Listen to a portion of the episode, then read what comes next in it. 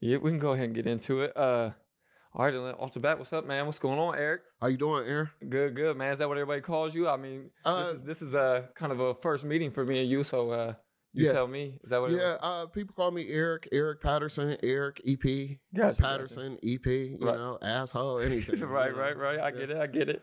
But so let's just get right into things and get people idea right off the bat, because this one's a little bit different for the listeners and stuff, and I think it's good for that. It's a change of pace, and it's going to be for a couple different reasons. One is because the comedy thing is so different from the other guests that have been on, but at the same time, I feel like you're also kind of a cat that's in the trenches with it, you know what I mean? It's still something that, like, it's an ever-striving goal to where some of the people we brought on is kind of like, they got their business going, they're doing their thing. Like, it's almost like, in some ways, some of them are kind of arrived and then dabbling into other things where you're kind of still in the grind and the fight. Absolutely. And I like that too. You know what I mean? I want people to hear that stuff too. So, well, first of all, before we get started, I want to give some shout outs. First of all, to you and your production staff. Man, I had nothing but just straight hospitality since I got here. I also want to give a shout out to the 614 for helping me with every grind that I'm doing, as well as Cleveland. You know, that's where I'm from. You know, they made me, Columbus molded me. So, to your followers out there, man, I appreciate y'all. If y'all never heard about me, please come and check me out.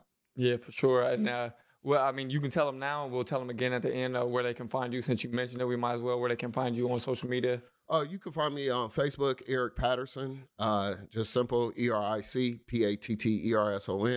Instagram, EP_comic. Yeah, and I think we'll do a little bit different like that because, like I said, it's just a change of pace, and it's something that maybe they can, even as soon as they start listening, go and get a kind of scroll through your feed as they're listening and get an idea right off the bat. So let's go forward with it. Go ahead and give me your story as far as, like, where you grew up, how siblings and stuff, what your parents were doing professionally and things like that, and just give everybody an idea who you are. Well, first of all, I look at myself as just an angel, a specimen, because I was adopted as a baby. I was given up for adoption. My mom had me at 15 years old.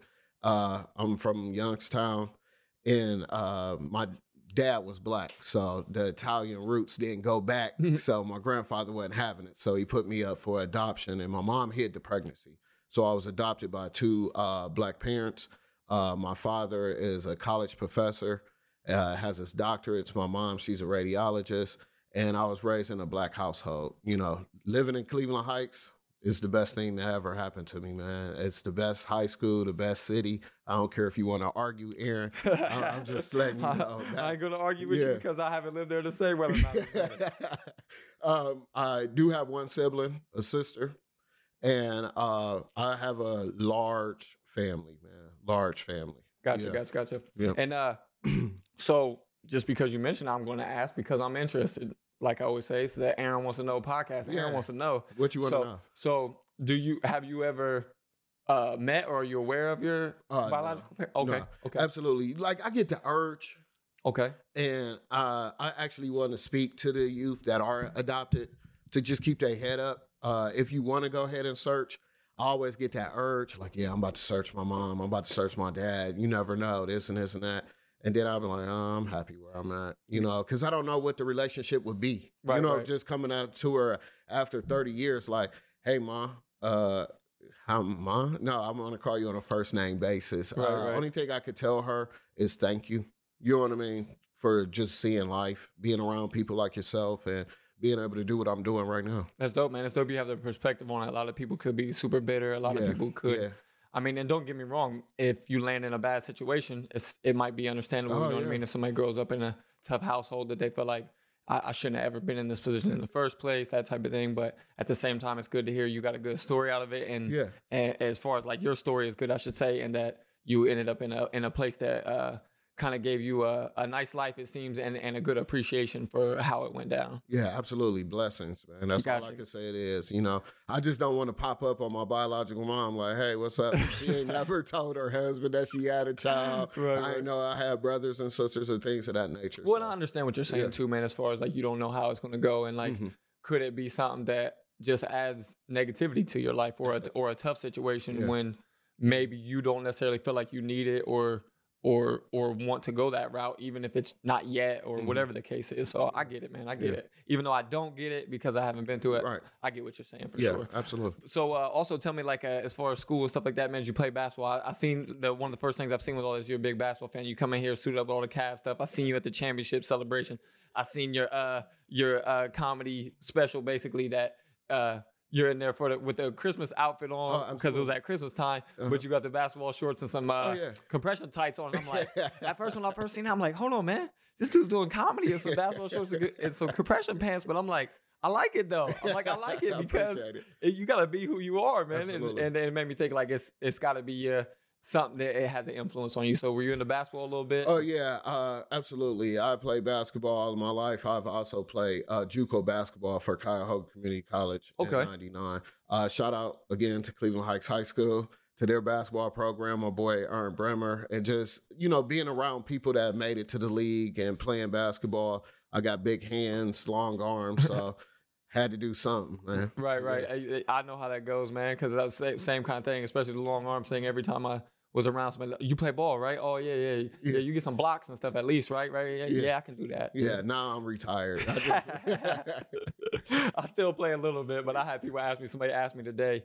I was out there, like I said, working out with Marcus Rainey at the Flex and Chill spot, and met a new dude out there that's a friend of his that's also a trainer, and we got to talk. He's like, oh, you played ball and stuff like that. So the way he said it, you played ball, and I'm like, I play ball. That's how I told him. Like, I'm not gonna throw myself in that category of like you thinking I played at school or even play JUCO or something like you. Like, it's possible I could have maybe went that route if I really chose to and stuff. But at the same time, it was like I didn't do no numbers in high school or nothing. Like I just played. I just got time and I was a defender, and that's I love it. I still play now. Oh yeah, I still play on a regular basis. But as far as like it being something that I could say I was the man at or something, it's not the case. Yeah, I just love like passing the game on and things that I've learned coming up. Like one of my nephews is the top 270 interstate guards. His name is DJ Moore. Gotcha. I think I've seen you post a little bit about him. Yeah. He's amazing, man. Gotcha. And just to see these kids grow, I like helping Zion. That's Jermaine Jenkins' son, as well as Kobe. So they can elevate and be the new future, because basketball could take you far, but you need that education to help you. So it could be a tool to get you to where you want to be. Everybody's not going to make it to the league, but take advantage of, you know, just teaching these kids, because I wish somebody would have helped me. Probably I could have made it somewhere. You know what I mean? Oh, yeah. And I tell people a lot, man. And it kind of hurts me in a way sometimes when I see somebody who has like a kid that's pretty big or pretty athletic or something, and they're not really interested or they don't have somebody kind of steering them in the right direction. Because I'm like, even if they don't really like the sport, it can open up a lot of opportunities for them. Absolutely. Going to school, traveling, doing different things, just experiencing different things, meeting different people. Like, you know how it is. I mean, even just the basic stuff of like people saying get an education. It's not, I think it's even further than that. I think some of the connections you can make, a lot of people that I see that play, especially go and play in college, it's like they meet a lot of people, make a lot of connections business-wise.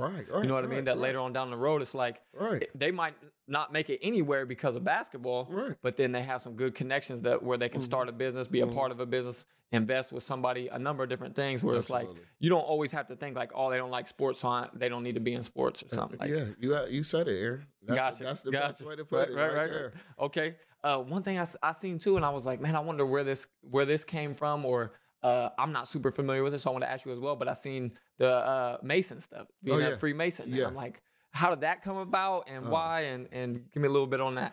Well, actually, I really don't go into too much of the Masonry just because it is a code of secrecy, but just wanted to change that journey, man. Wanted to be better than what I was yesterday and to be able to give charitable needs and to help other people. Like I said, we're helping out kids, helping out families and things like that. That really touches me. Like, I didn't know what direction to get in. I didn't want to be Kappa or Omega and stepping around. I'm too old for that shit. So I was like, man, let me just look. And then finding out that my uncle was the first black chief of police in Cleveland, as well as he was a Freemason. Okay. So just taking that journey and that path, that's what led me to there. So gotcha. I love what you said as far as just trying to be better than yesterday. Yeah. That's something I tell people all the time. Oh, yeah. It's something that it sticks hard with me. It's like, I think if you can't do anything else, Just try to be a little bit better than you were yesterday. You know what I mean? Shout out St. Mark's. Lodge number 7. Gotcha. So what's a day in the life like nowadays for you, man? And how we'll also slide into how you even got in the space of thinking to do comedy. Well, I'm going to retract that question a little bit. Aaron, you really do want to know a lot, man. Yeah. But right now, my life is pretty much boring. I'm not working. Yeah. So just like I said, in the time frame, get my mental together, trying to get my health together, being, like I told you before, a better person than I was yesterday. Yeah, I seen you on the fitness kick for a minute, man. Yeah, I seen you starting to try to do that thing. I think that's where I kind of seen you before we even connected online and stuff, is seeing J-Work post. I appreciate it. That he was showing like a progress pic or something for you or whatever. And I don't like working out with that dude. Yeah, he's a savage, man. Not just a savage. After every set, I got to take pictures of him, man. Oh, okay. But like I said, getting into the comedy game was just something that was amazing. I used to be that irritating kid in high school or as a childhood kid, always knowing everything. And one time in Columbus, when I moved down here, a gentleman just wrote my name on a list, just trying to be funny. And I went up there and killed. And we were down on High Street. Okay. I don't know if you remember, what was the name of that place? Northburg Tavern. I'm not familiar. Yeah, but it was on High Street. It was underneath the basement of Donato's. Okay. I don't know if that, to the people that are listening, if that brings back any kind of memories. But a guy that was hosting was like, man, you need to go ahead and enter the competition. And I'm like, no, I'm not a comedian. I just do this stuff just to get free drinks and try to holler at some females here and there. And come to find out, I did it, man. And I actually tied in 2007 with a female. And after that, it just went from there.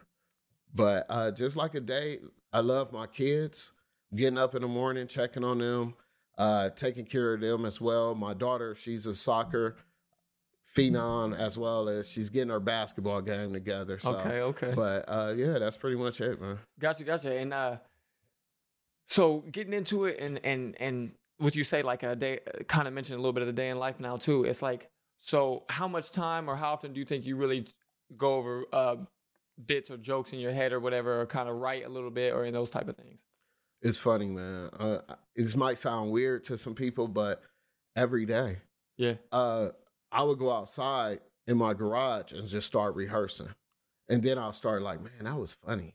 Okay. You know, let me see if I could bring this to a crowd. How can I bring this? And I have so much things going through my head that sometimes I have to just clear what atmosphere I'm in and just go outside.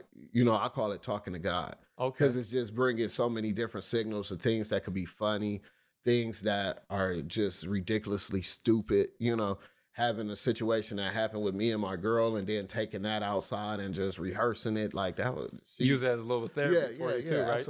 Absolutely. That's all comedy is to me. Oh, really? Know? Okay. I tell people all the time, I'm not a comedian. I'm just a person that could just perform it. You know what I mean? Okay. At a different level. One of the reasons I really appreciate it, and especially people that are pretty good at it, is that it's like you get to go out there and be yourself in a lot of ways as a job or as something that makes you a little bit of money, and all the other things we're talking about too as well, whether it be a little bit of therapy for you, whether you like just kind of going and getting your shine on a little bit, you know what I mean? Somebody like to be on stage, get some attention, this and that. But I think it's dope that a lot of times the people that are funny and that are good comedians are funny just being real and just being themselves.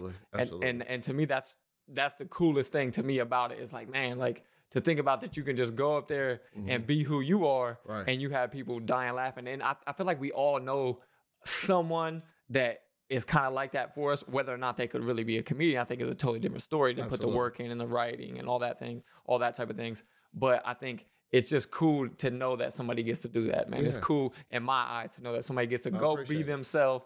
Because in a way, I feel like that's kind of a little bit what this is for me. It's like when I'm on here, I'm just trying to be me.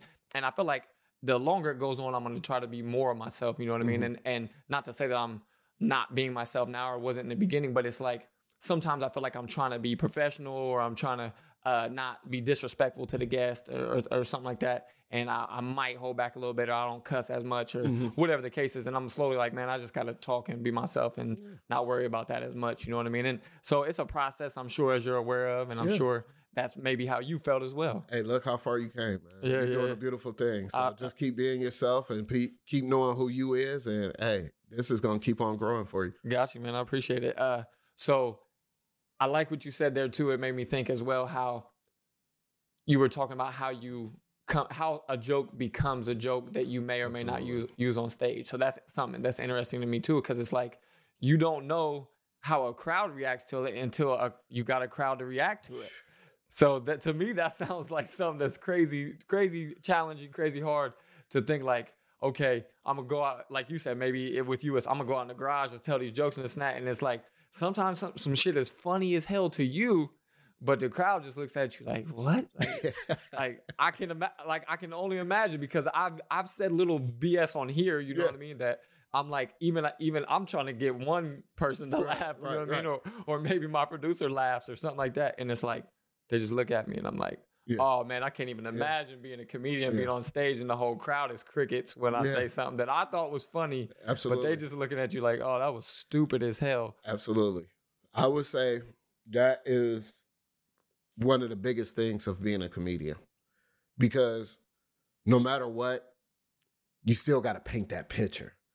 So just saying a joke might be funny to me, but it's going to be even more funnier to you if I can act it out and give you a little bit more of it, you know? So that's just where the dialect from just saying a joke to be able to paint the joke in your head. And that's just more or less, or more what I'm trying to work on more. Gotcha. Is that so that's a big part of the process, or what you think makes a joke in a lot of ways? Absolutely. Is like setting the scene for someone. Absolutely. Okay. It's painting that picture and that build up to it. Like you said, I've been there before. So I like going to little rooms or little bars and things like that to be able to work on that before I go to a major stage. And it's like, oh, okay, y'all motherfuckers ain't like this. I did, but... Right, I gotta work on that. Make sure I check that off. Right. I listen to a lot of Joe Rogan's podcast, and he brings a lot of other comedians on there, and he does his stand-up thing as well. So they get real in depth with it. So I hear a little bit about how the process goes and things. So it really interests me, and I want to know things like that. So it even makes me think like. So I hear them say too, like how hard it is to even develop like 5 minutes of work, 10 minutes of work. Like no, like average Joe doesn't even comprehend like. That time is a lot longer than you think when you're up there trying to be funny or trying to get laughs multiple times and things like that. So when you're building, like, just elaborate on that a little bit and talk about how hard it is to really build up a consistent amount of time from those jokes instead of just like, oh, I came up with a funny joke this week or over the past few weeks. Well, you're absolutely right, but it's the main thing that you said is time.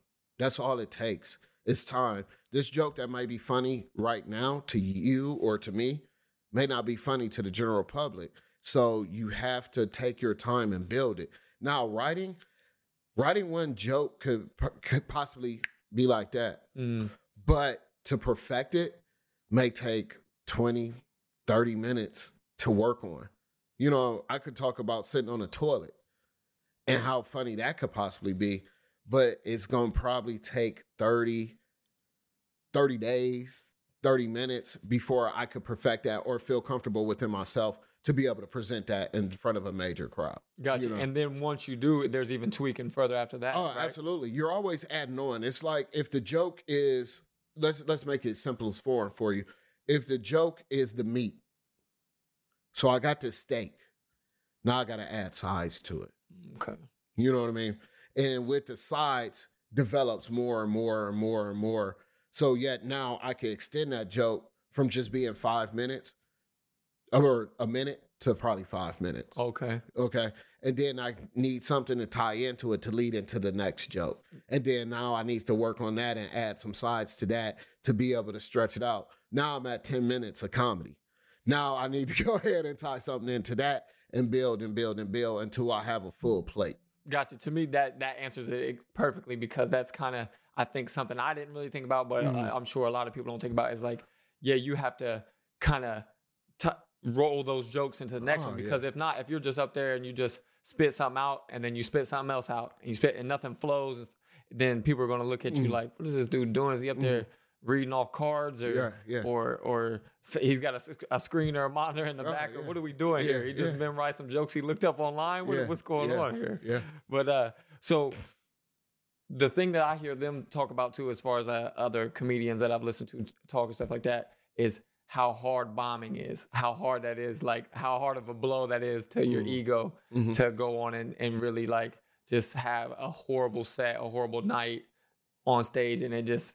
It's tough, but in the same ways, if it's something you love or something you really have your goals set on, then it makes you want to work harder. But for that moment, it's like maybe one of the toughest or hardest things you'll feel in life.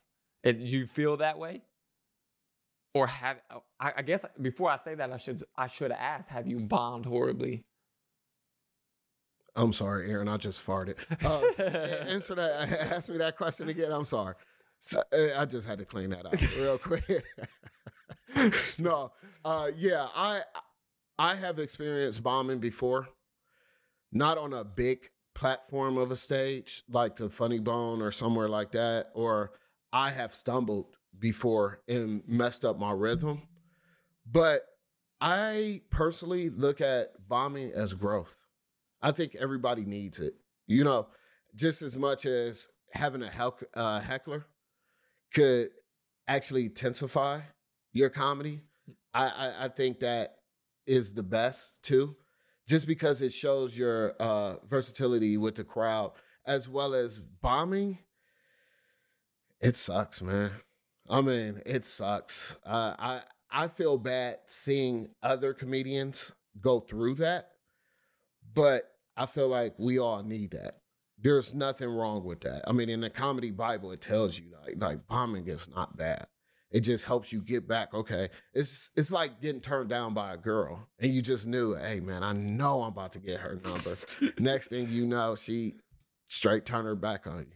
Yeah. So. Yeah. And I mean, it's cool too to hear from your side, and also like for you to say, even watching somebody else bomb, because I feel like we all know, like, just watching somebody else embarrassed in everyday life sometimes kind of makes you embarrassed for them and look like, so I can't even imagine when you see somebody on stage and you're like, ooh. Sometimes I'm like if you were going up before I had to feature, sometimes I'm like, yes. Okay, yeah. But if I know the person, I feel like, damn. But can it be a can it be a good thing and a bad thing at the same time? Absolutely. Though? Because, well, I'm saying as far as like the person before you, because if the crowd is warmed up because somebody's funny, that might be assist to you as well, right? Yeah. But if the crowd, in some ways, if the crowd is terrible, or the performer before was terrible, then you get in there and start killing it, then they really start rolling. So I feel like it could be both. It's a double-headed sword. Like you said, if I know somebody and I see them bomb, I'm like, man, damn, you know, it's all right, bro. You know what I mean?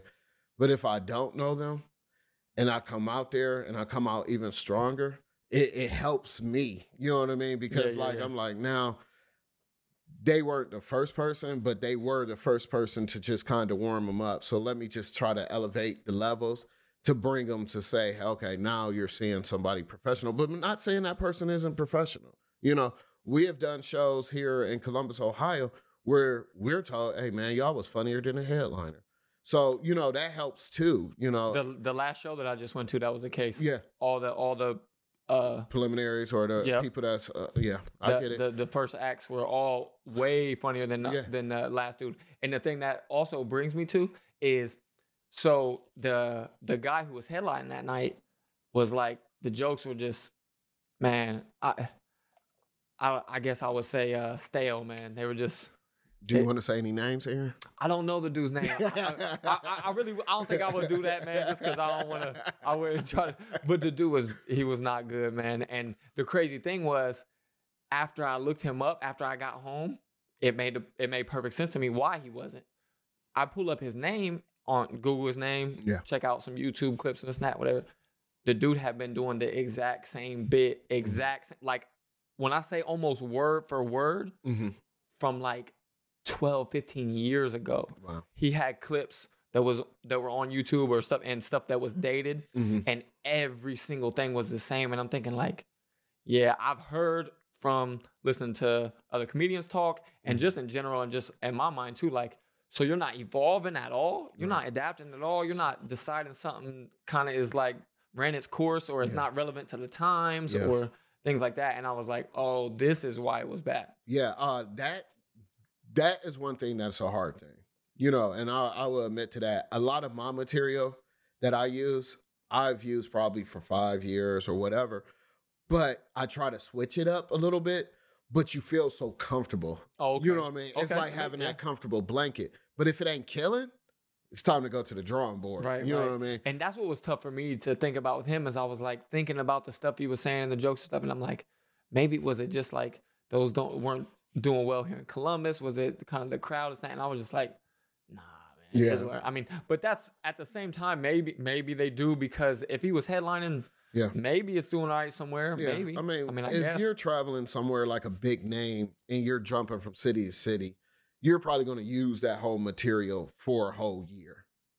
But a lot of people that are big time have people like myself, like Kevin Hart has 12 writers. So if I'm looking at you and you're one of my writers, I'm just working on what I'm coming out with next year, you know? So I get it, but that's still bad. You know, you still have to make something relevant to where you're at, and at least try to stay updated a lot. Right. You know? Yeah, that's how I felt. That's how I felt. And 15 years, that's a long time. Oh, it was, and don't get me wrong, it could be a little bit less than that, but it was definitely, I for sure saw stuff that was at least 10, 12 years old that he was doing the exact same. That was the trippiest part to me, is like, not only was it the same jokes, because like you said, if they're good jokes or they're comfortable, they get laughs. In a way, I kind of understand it, especially if that's your bread and butter, that's how you make your money, whatever the case. It makes a little bit of sense. But the weird thing was that, like I said, it was like word for word, to where it was like, your language hasn't even changed with it or this and that. I was just like, it's time for him to go. And a lot of jokes were kind of like, almost like old people jokes or something like, it just wasn't. Stuff that was like so. Yeah. The best way I can describe it is stale, man. Yeah, that's I got it. I read your mind. It was stale. That's the best way I can describe it. But so tell me a little bit about going to other cities and how that's been. Like, how many different cities or some of the big cities you've performed in? My biggest break was I would have to say about almost 10 years ago, probably 8. Was doing in Canton, Ohio, at the Civic Center. And that mug held like 5,000 people. Oh, okay. And it was like 35 to 4,000 people there. And just going to different cities, your nerves are on a different level. Okay. You know what I mean? Now, at the level that I am now, I'm like, these motherfuckers don't know me. I don't give a shit. You know what I mean? Right, so I don't care if I'm in Dayton, Louisiana, or, you know, California, you know. I really just don't care now. My job is to make you understand me and feel me, so you could laugh and you could have a good time, you know? So I really don't get into that no more. Nerves is always there. I feel like if you don't have nerves, you're over cocky. So it's good to just be confident instead of being cocky. But going to different cities is just fun. It's just like with basketball. Going to different gyms and seeing the atmosphere and seeing how everything is. It's just still fun. It's like uplifting. Like, man, I'm about to kill when I get on the court. Right, but you just still have to keep your, you know. Every time I'm on vacation, man, I'm like, man, I would love for somebody to say something or tell me about some gym close by that people play at or something. I'd love to walk in to a gym in another state or country or whatever that I'm at right now. So I get that part of it. But that also makes me think of something else that I wondered too. So with you talking about going to the other cities and different types of crowds and not really like catering to the crowd, you're more so, this is me, that they're going to get to experience me and my comedy, right? So that made me wonder, like, with you never in any situation, or do you kind of switch up some of the jokes or the style, or depending on if you say you get to a venue and it's like you look out in the crowd and you're like, this is not really the crowd I expected, or this is not the crowd that's anything like what I'm used to seeing, whether it be you go out and you see, damn, like it's a bunch of old people, or it's a bunch of just this race, you know what I mean? It's a bunch of white people, it's a bunch of this, whatever the case is. Does that shift things at all for you? Or it's kind of like, this is what I was coming with, so this is what I'm putting out? Well, I'm going to tell you this. I like getting a feel for the crowd before going on. So you're absolutely right with that. But I love your nationality when it comes to comedy, man. I'm serious, bro. Like, you could go to an all-white show, say yabba dabba fucking do. They don't care. They're drunk. They're excited. They're just trying to have fun. Black people, man, you better be funny. I spent $10 on this fucking show, dog. I know people in the hood that is funny, so you better bring the funny. So it's kind of different, but old people, they love partying just like young people. We have to always regraduate ourselves. They was young at one time too. So I do like to see what the crowd looks like. I like to see what kind of jokes they're feeding off of. But like I said, your nationality, man, you could say whatever you want to. Just don't be still like the last guy you said. Right. But so it's just minor tweaks more so than I mean, just to see what they're biting off of. Right. You know, if you want to get really in depth with it, I would like to try to not really freestyle, but improv with the crowd to see where the levels is and go from there. Gotcha. You know, always use your material as a backup when you're going into a state or a city that you're not comfortably known in. So I like to observe the crowd a little bit. Cool. That I mean, you give me another question off of that, man. It makes me think. So like, do you have some like some back burner type stuff that it's like, if you want to fill out the crowd a little bit, once you get out there, that you're like, this ain't really in my set, but I'm gonna throw this out when I get out, see how they say about this or that? Or is it just more freestyle? It's more improv with the crowd. Like, as a comedian, we could only see, depending on where you're at, you know, you could only see the first 5 rows. Because of the lights. Okay. So not to say necessarily picking on the crowd, but more or less involving myself with the crowd helps me a lot. I would say always your material should be your back burner. And I don't know why I'm dropping all these jewels for all the young comedians that's out there. I really don't like telling secrets.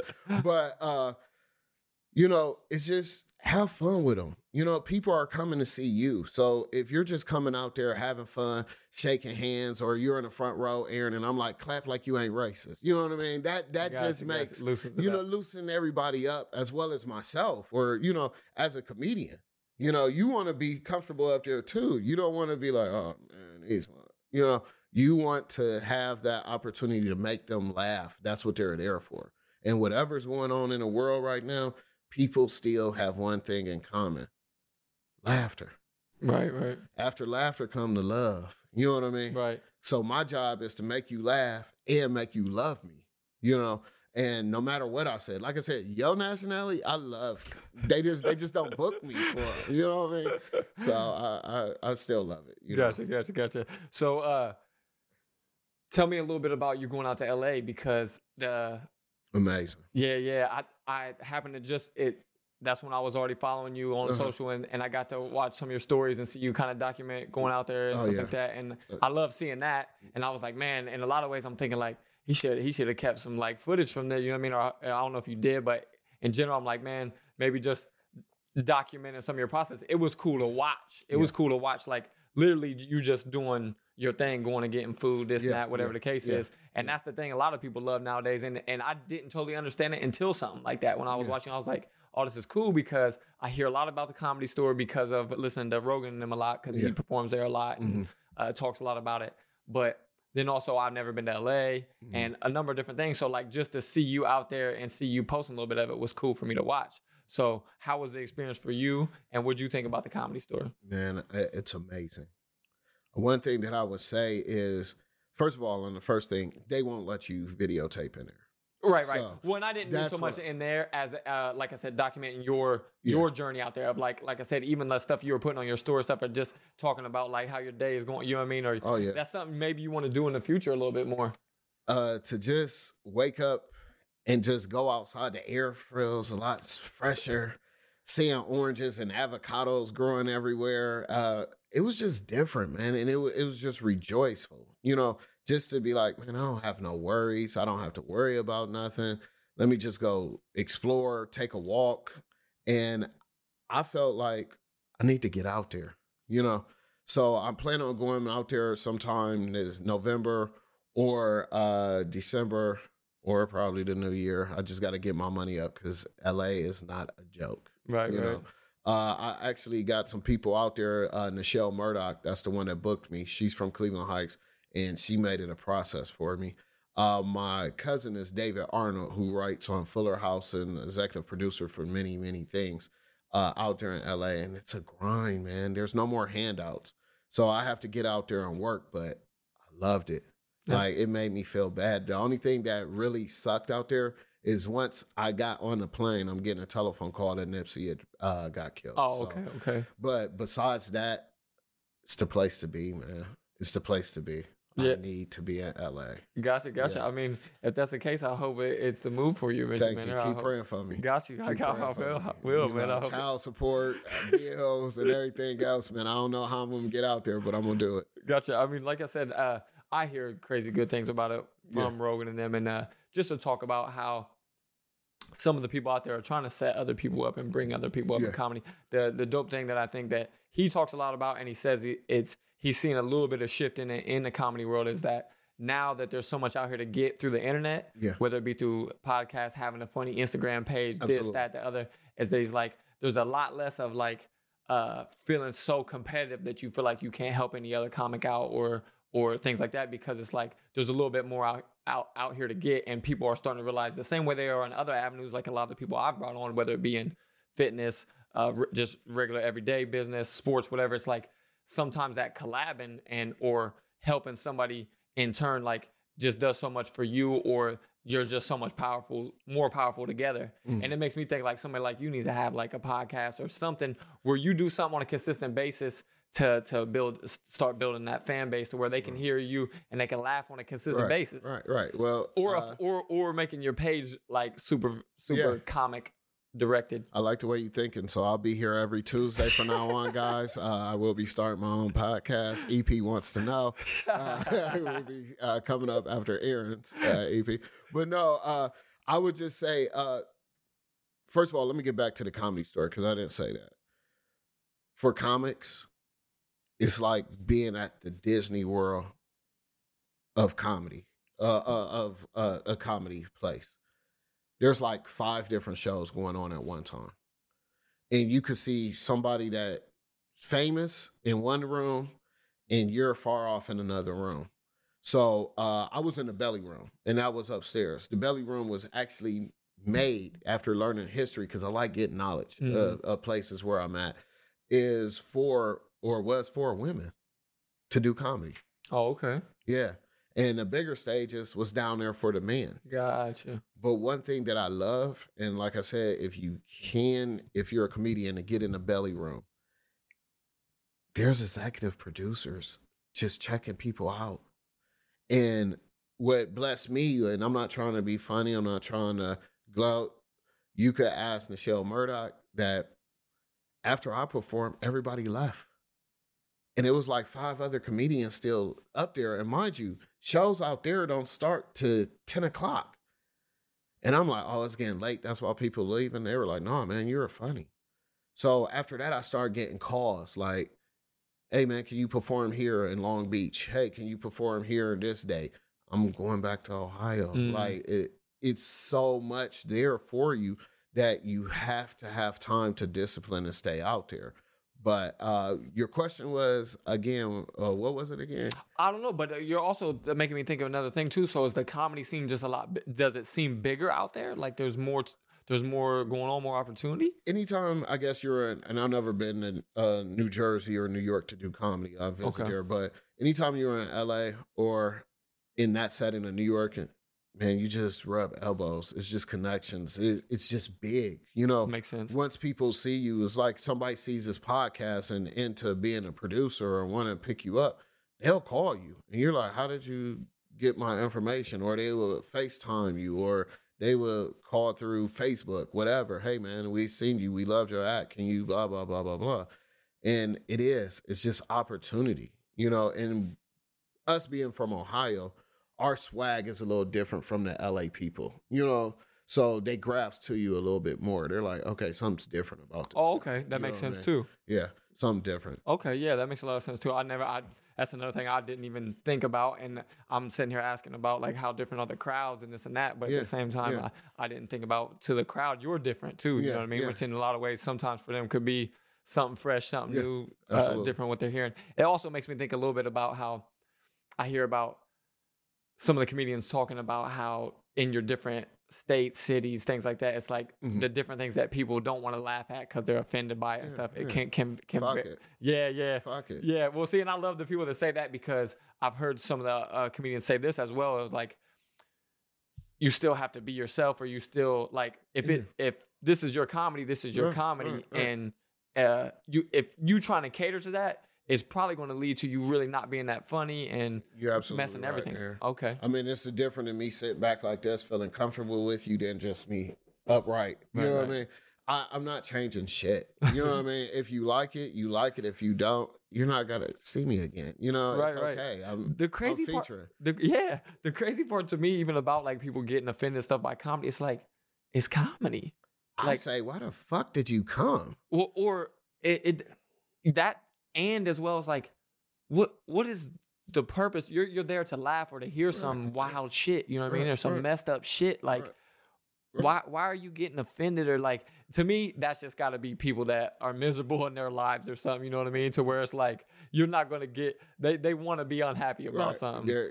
It's just unhappy people. I don't know what to say. Why do you come to a comedy show? It's like, why would I go to a basketball game? Why would I go to a soccer game if I don't like the sport? Right. You know what I mean? Now, trying it out to check it, and you might be, you know, he might have touched the nerve right there. That's fine. Right. I get it. And just say it's not for me and don't come back. Right. And I mean, and that's one of the things that I love too is like, I don't portray my comedy to a certain group of people. And I don't really like riffing on people in a crowd, because I feel like everybody's going through something. I want everybody to leave the same way they came. So I'm not going to pick with you because you're fat. I'm not going to pick with this person because they're Asian. I'm not doing that. That's more like cracking or playing the dozens. That's not comedy to me. And that's one of the things I had to grow and learn. It's like one thing is cracking on each other. And then there's another thing of just actually doing stand-up comedy.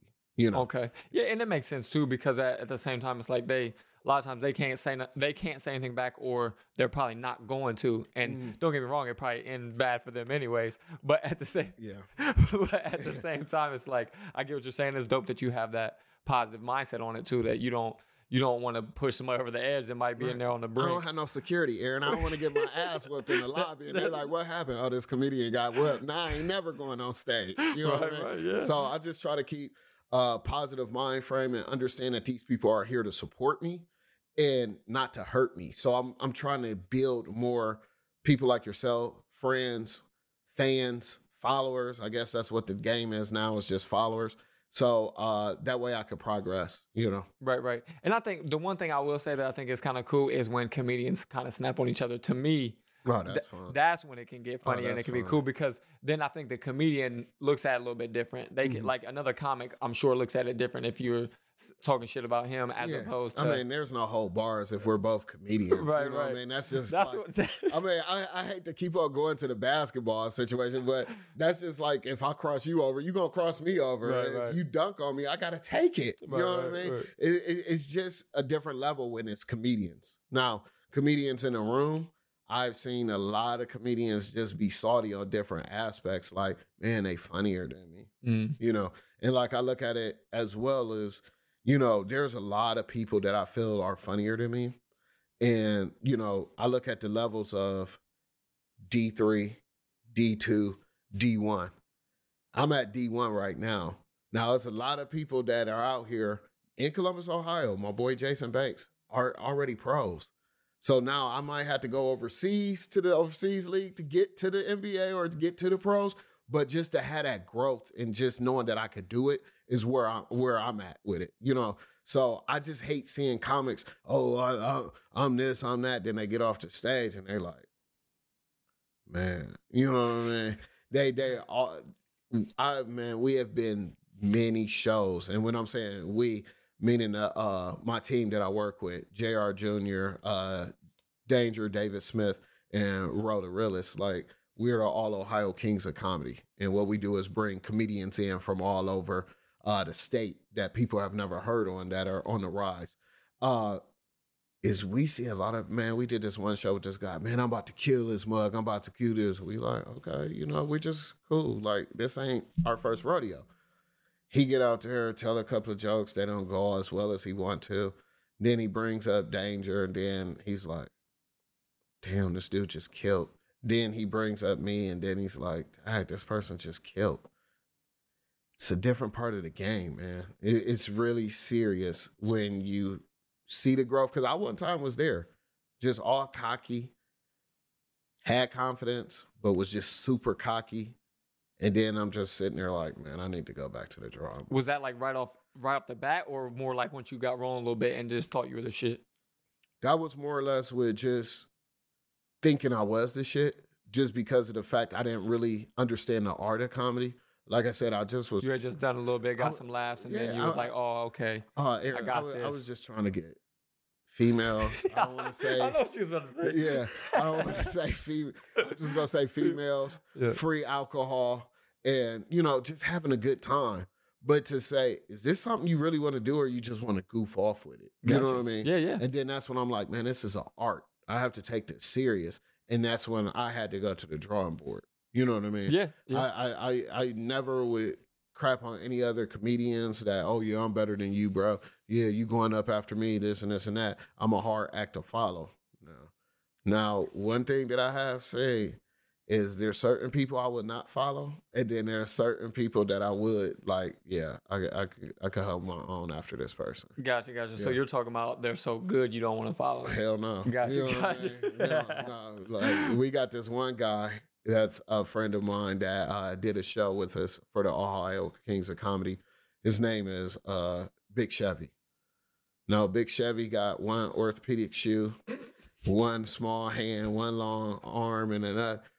You don't want to follow somebody like that, because they're going to be like, damn, we wish that motherfucker would have stayed on stage a little longer, because he would still have you in tears. You know, my first time working with him, we were back home in Cleveland. I was like, y'all got me following this motherfucker? I need another 5 or 10 minutes. I'm still laughing at his jokes. Oh, okay. They like, no, you got it. I hold my own, but ain't nobody. I can't follow him. Gotcha. I mean, it's trippy to me too. Like, a lot of people, different types of comedy is your thing. Mm-hmm. And like, I don't get wrong too. I hear another thing you made me think of is like between comics, you were saying it's like no holds bar. Oh, yeah. It's like, I hear them say on Rogan and other comedians I've heard talk. Because I'll randomly listen to even some of the other podcasts. Like, I listen to a little bit of Theo Von's podcast. That dude is hilarious to me. But then just other people he's brought on. Listen to Kevin Hart talk about it when he came on. Number of different people. And they just talk about, like, between comics, it gets crazy. Like, and the shit that you guys say to each other or might send to each other in a group thing, whatever. It's like, sometimes it might be the dirtiest, wildest shit you ever, like, it's some stuff that even it might not ever make it to the stage because the stuff that might come at you. If people could follow us or just me on a regular basis with comedians, you know what I mean? That would be a funny ass. You could make a series or a skit out of that. Because in the green room, it's only a couch this big, and you walk in there like, man, move your fat ass up. You know what I mean? And that just warms us up. Yeah. Then that way the person is cracking back and shut your, you know what I mean? And it just keeps going back and forth, but it's funny stuff, you know? So just in between comedians, I have, for big time or big names, I would say a lot of them are very open arms, you know, working with Bill Bellamy, Lunell, and the list goes on and on.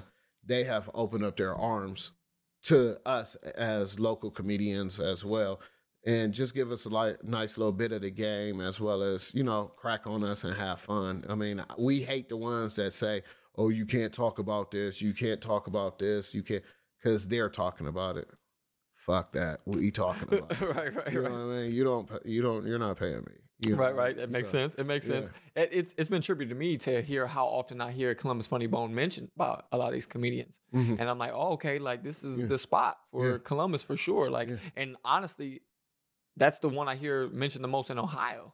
Is like, don't get me wrong, it might just be the set or group of comedians that I've been hearing, But they mention Columbus Funny Bone a lot, where like so a lot of them say like, man, that's one of my favorite places to go. Oh, yeah, the people are real cool. They love all types of jokes there and stuff like that. So it tripped me out because I had been to the Funny Bone a few times back in the day. I went more recently, like maybe 3 times in the past like 4 or 5 years, which don't get me wrong. A lot of people were like, that ain't a lot. Like, you ain't going to lie. But it was more than what I did. And for the longest time, I think I had been like there maybe once or twice in 10 years or something. Okay. But to hear people talking about it, like it's a really well-known thing, I had no idea. Yeah. Like, it was all brand new to me. Okay. But I'm like, that's cool that like really big name people are mentioning it. They come through here. Mm-hmm. It sells out like crazy here. Mm-hmm. I'm like, okay. Mm-hmm. Like, I didn't even know the scene was like that for comedy here. Yeah. Yeah, it is. You're absolutely right. Columbus does. I mean, well, actually, the Funny Bone does hold the most comedy clubs in Ohio. Okay. Yeah, you got Toledo, Dayton, Columbus, and Cincinnati. Well, they call it. What's the Cincinnati one called? Either way, it's owned or ran by Funny Bone. Yeah. Gotcha. Yeah. So that's probably why, but yeah, it's a lot of big names have came through the Funny Bone here in Columbus. Gotcha. Yeah. And to kind of switch pace a little bit, but just ask more details on things that I'm interested in. I'm sure maybe anybody that's thinking about comedy and stuff. How do like your different venues go about like the pay and stuff like that? So at when you're whether it be, I mean, get into a little bit of all of it, because I'm sure everybody, a lot of people, I can't say everybody, but a lot of people I'm sure are totally blind to it like I am. Like, how does a comic go about getting paid, and what is the pay like for your different venues or your bigger shows, smaller shows, while you're trying to develop your sets? Are you doing a lot of stuff for free? Like, how is that even, can that be explained? That all depends on the promoters. You know what I mean? If the promoters are paying us to do, then you could kind of negotiate, you know, the time. You know what I mean? If you would just want somebody just to do 5 minutes, maybe anywhere from $50 to $75, you know, dollars.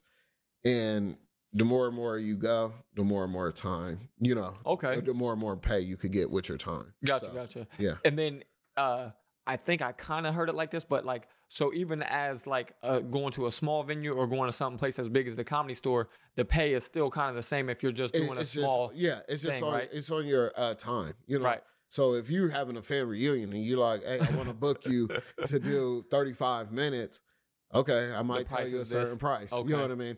If you're saying, well, I just need you to just do this, I might say, hey, let me cut you a deal. I got love for you. Let me just charge you $25 and a beer and some free food. Gotcha. Okay. So, I mean, it just varies. You know, when I was in LA, man, one show, they were like, we're not paying you nothing. So it was just all on the exposure. Then the other show is like, yeah, we'll pay you. So it evens itself out. Yeah, you know what I mean? and I think that goes for a lot of your different things that anybody's getting into. It's like when you're going through the process or you're just trying to get that exposure or spread your name either in a different city, or you just haven't done something in a while or whatever. You got to do what you got to do. You got it. I mean, that's how it goes, and that's the name of the game. Yeah. Hey, I want to backtrack to your question because I just thought about it. What he said on the podcast that you listened to before with Joe Rogan is absolutely true. The game is changing. Now, what I don't like about the game changing is the fact that you could be an internet sensation and be shitty on stage. It makes sense to me. But that's all it's about now. And I think that's what all the beef was when this person was trying to talk about why she can't get a Netflix special and this and this and that. It's all on followers. Right. If the game has changed, we don't give a shit who you are. You could be Richard Pryor out the grave, but if you ain't got no followers, ain't nobody, you know, looking to invest in that. So I don't like the game in that way, just because I've seen so many internet sensations come through the Funny Bone, and they're doing all these skits. Yeah, it might be funny, but they can't hold water on stage, and they're getting booed off, or they're shot. You know what I mean? It's a murder up there because, like I said, doing skits is one thing, but standing up on the stage is another. Like I tell people, I don't really think you might be funny on stage, but you'll be hilarious in a movie. Right. You know, a lot of comedians like that to me. Like Mike Epps is one. I think his stand-up is shitty. Really? I like Mike, man. Like some of his older stuff, I haven't seen much of the newer stuff. I haven't seen the newer stuff either, but him in movies... Funny. You know what I mean? It's hilarious. It changes your whole mind frame of him on stage doing stand-up. Yeah. Yeah. Yeah. I mean, it's, I like a decent amount of like older stuff. I think it's like, I think I've seen two of his older specials that I liked. But that's another thing that goes back to what I said too. I feel like it's so different what's funny to people too, as far as like your choice in comedy. So like another thing is like a lot of the stuff that I like is super sarcastic. Mm-hmm. So like there was this, and you may know the dude just saw me describing him because I guess he's done a decent amount of stuff in Columbus, or I think he might even, I think he's from Columbus, but it's this skinny light skinned cat, glasses, wears almost like a golfer type hat. Yeah, that's Jason Banks. That's what I was talking to about earlier. Man, that dude is funny. Another level. Like I said, that's an NBA pro. You know what I mean? I didn't know that's who you were talking about. Yeah, hell the fuck yes. We're both from Cleveland, the Cleveland area. Yeah. Gotcha. And I watched this whole growth, man. I remember one time he had twin kids. He's like, man, I don't know if I'm going to do comedy anymore. I was like, bro, don't ever say that. He shouldn't stop. And this was like 7, 8 years ago. Oh, okay. So I was like, you better not ever stop. But that motherfucker, JC Banks, shout out, Ro, Danger, JR, shout out. I love y'all, but yeah, he's on another level, man. Yeah, man. He was one of the opening acts at the one I was talking about that I went to, where the guy was super stale. And I was in tears when he was up there, man. Yeah. And me and my wife and my sister and her husband were with us too. And it's like, I was in bad shape when he was up there. Oh, yeah. Like, He'll leave you farting, gotta go pee, all that. You know, I love his stand-up. Yeah, man.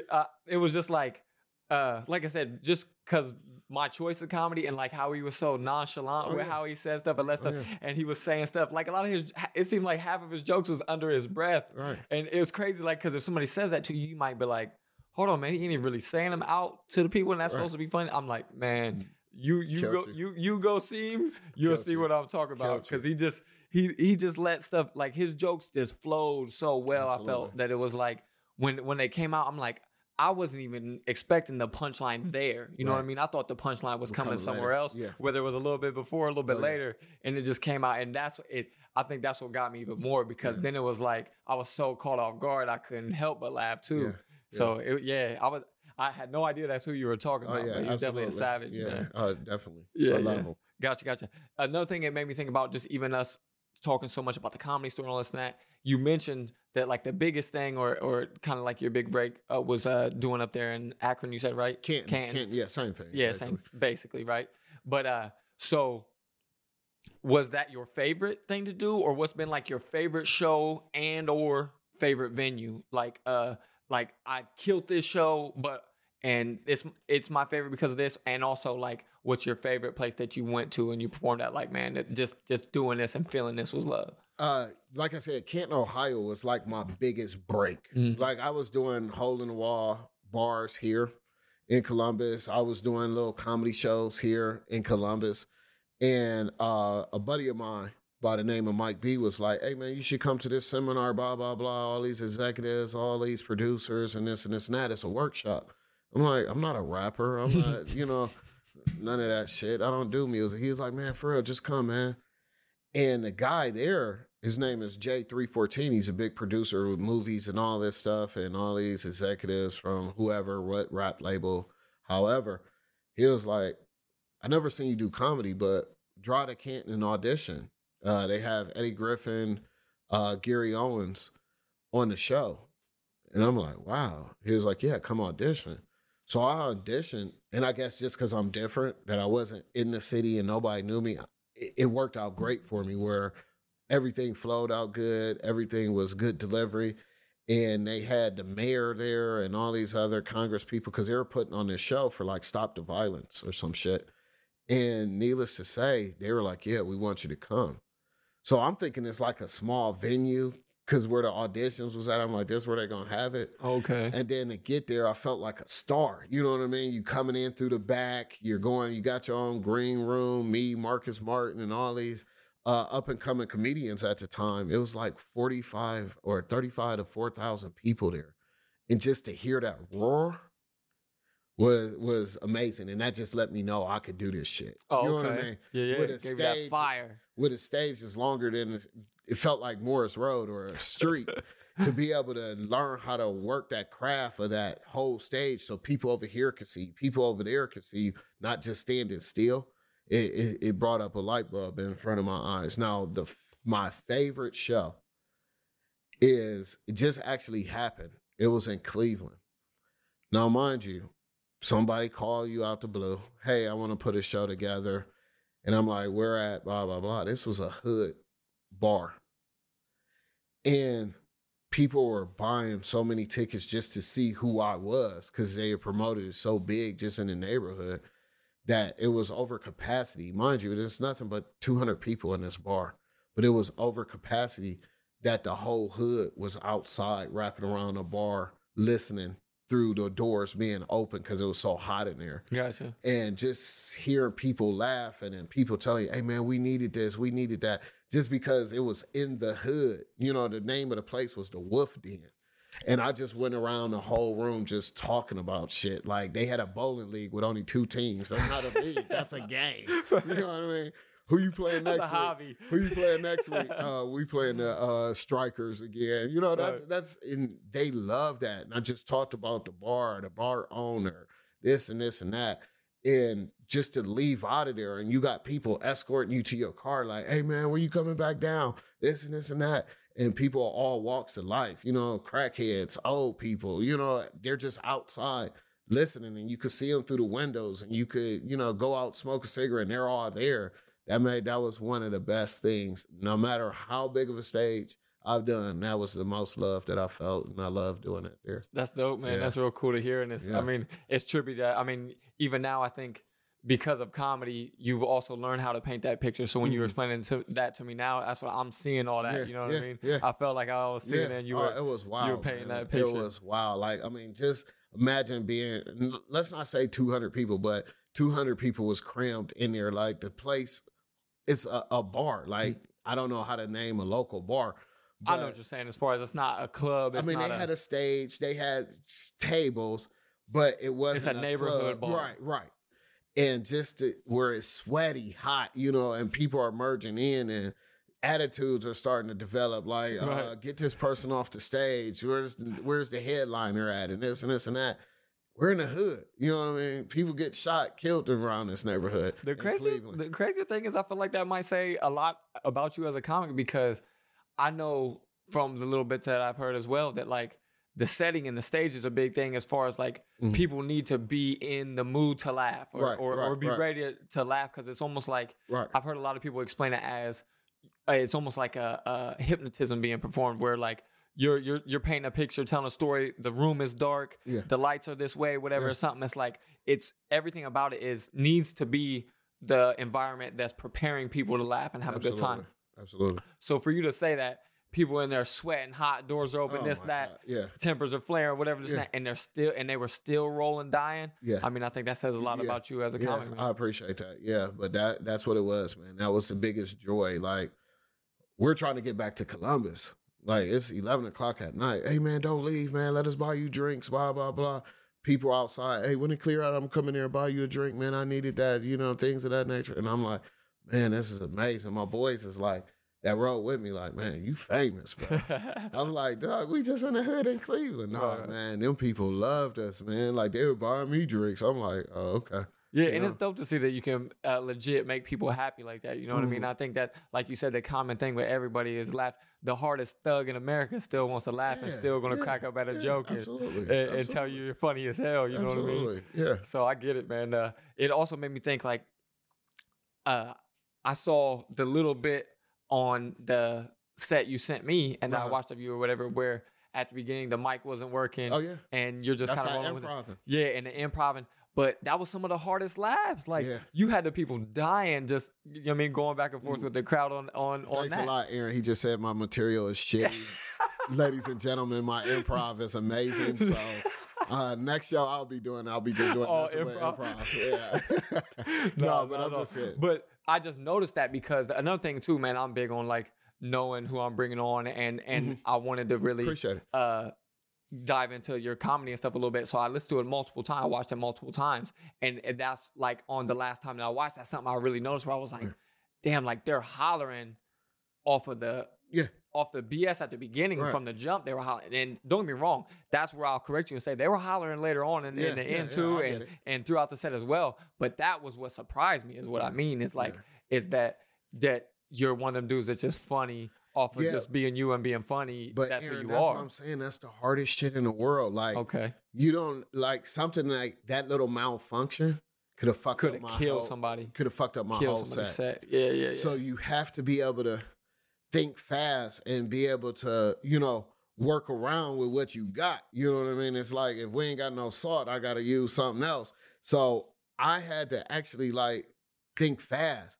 And the fucked up part about it is, Danger, the motherfucker hosting, didn't even tell me the fucking mic was broke. He just brought me up and put the mic up there. So I'm really not prepared for that. But just to be able to pick that level up is, like I said, it's growth. You know what I mean? A lot of people probably can't do that. Probably somebody on that league level, like I said, Jason Banks and anybody that's out here like that. I don't like saying that they're famous because I feel like we all are famous. But somebody at that next level, they could pick up on it. But other people, they probably would have been like, man, just messed up my whole set. The crazy thing it makes me think about, what if you're up there on like your first time or something? Yeah, something happens. Like I said, that might make you say, comedy's not for me. Yeah, I've seen motherfuckers that have tried to grab the crowd so much that they kill themselves too. You know what I mean? If you got a time limit of 5 minutes, why the fuck are you trying to do an HBO special for 15 minutes and you're not funny? I get what you're saying. So if I can elaborate on that to try to say what I think you're saying to a normal Joe, average Joe like myself, is you're saying don't get all into trying to entertain the crowd, talk with the crowd, or talk about someone in the crowd, whatever that's saying, if you only have so much time that you might not be able to get your jokes out. Is that what you're saying? That too. But like I said, a lot of comics feel like they're funny. And once they get up there and they see that big stage, when you playing on that Mecca court, they don't have love for you. They looking for you to bring love to them so they can start loving you. They will start going out there and if they didn't, that joke didn't go well. Then they're trying to go another joke. Then they're trying to do another joke.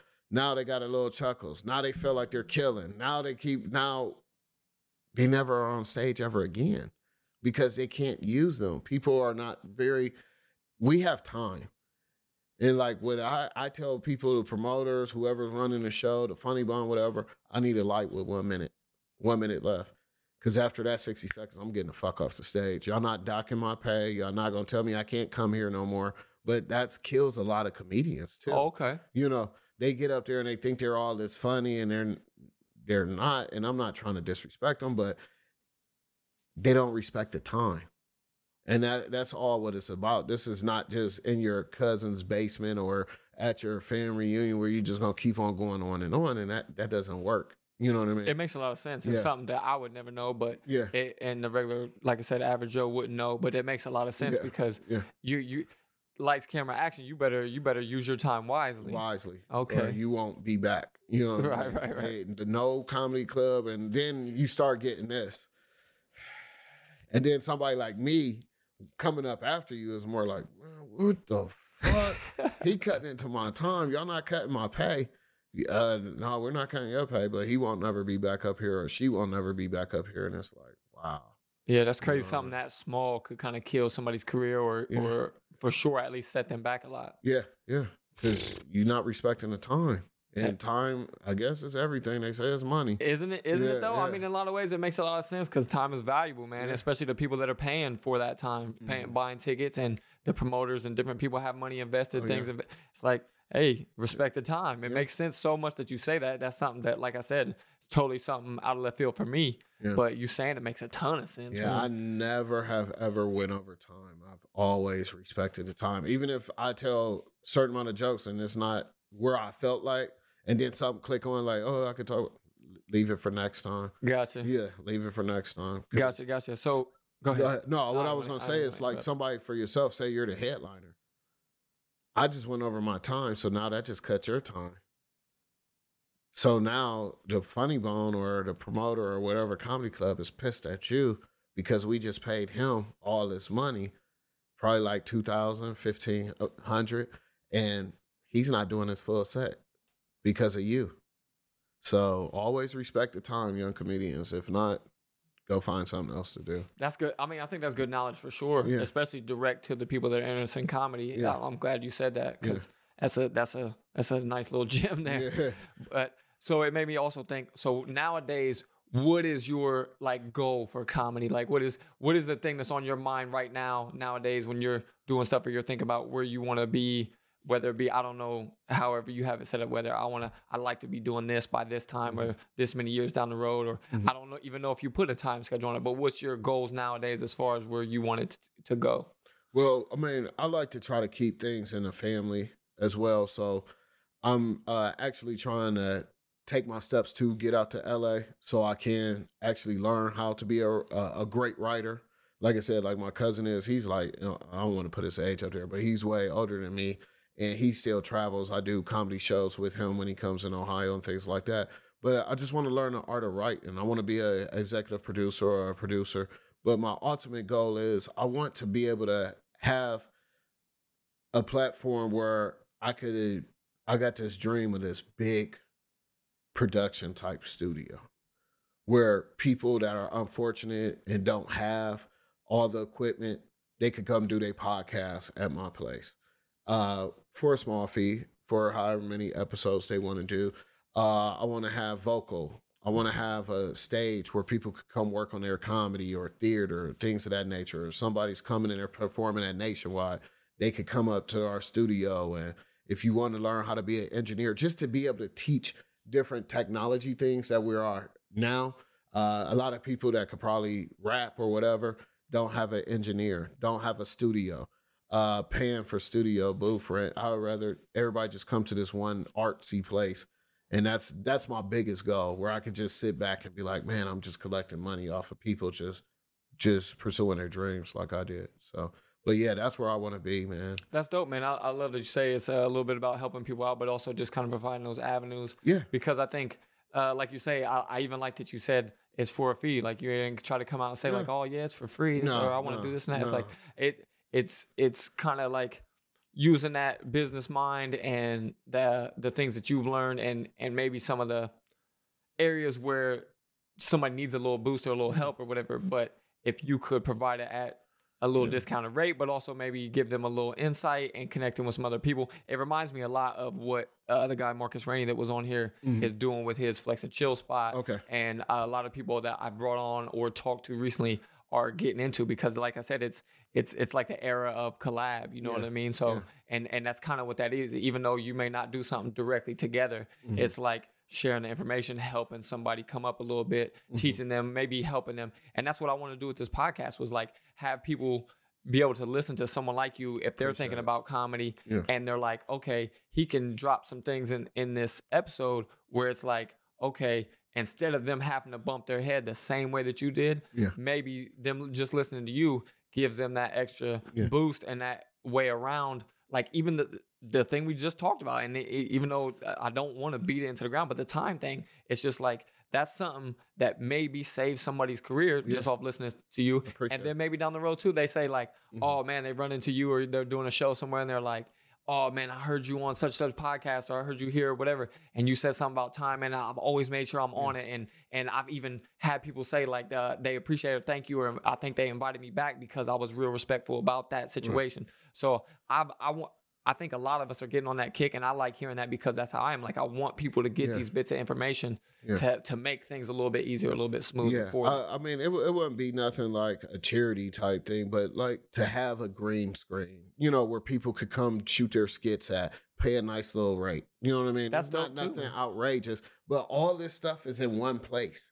You know what I mean? Like I wanted security guards on point, because you never know who's coming in there. I don't want it to be just where, you know, you smoke your weed and everybody up in the... Nah, go outside, come back in and, you know, drop your album or come in and shoot your skit. But I want to have productions like this where there's cameras, but they can't afford to buy cameras or can't afford to have a producer or stuff. It's already there for you. You got to come to the Flex and Chill spot there, man. You got to come up there and hit a workout or something. I really don't want to flex. Man, there's too many of these muscle-bound guys. Nah, you know, man, listen to me. Listen to me. They do their random, like, free classes, and they kind of have, like, their, some some of the ones that I've been to and seen the post of, like families coming in and and his parents will come in and get a few sets in or random things with them, and then friends and all that. But the dope thing is up there, like he's trying to make it like a do-all area, and he already has like backdrops up there and so like a little area to do like photography or videos or things like that. He's trying to make a little bit of everything. He's got a basketball court, like a half court. I think a half WNBA court.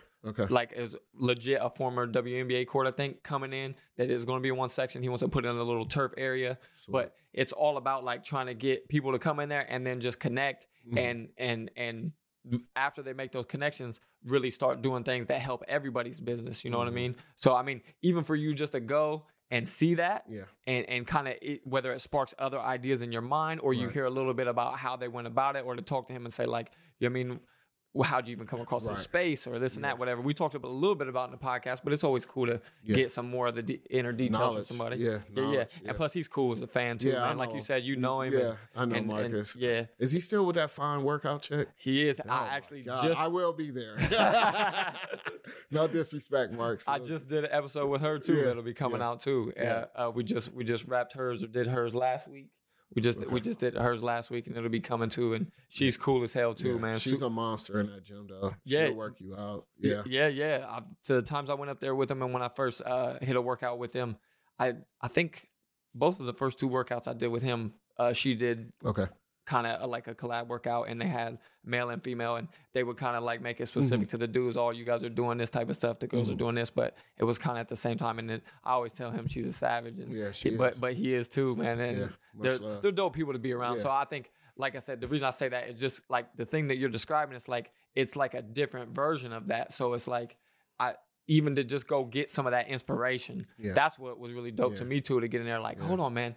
The stuff that he's doing and he's going so many different angles, it's like this is dope to just see that there's no rules. Right. You know what I mean? Right, there's no set thing like, oh, if I open this spot, it has to have this and be like this, or be like this spot that's in LA, or this spot that's here, or the it's like, no, I can put whatever the hell I want in here and make it cater to the people that either I know or I want to work with or whatever. And for that reason, might be the exact reason that it blows up because then it's different than everybody else's shit. It's not the same thing everybody's used to.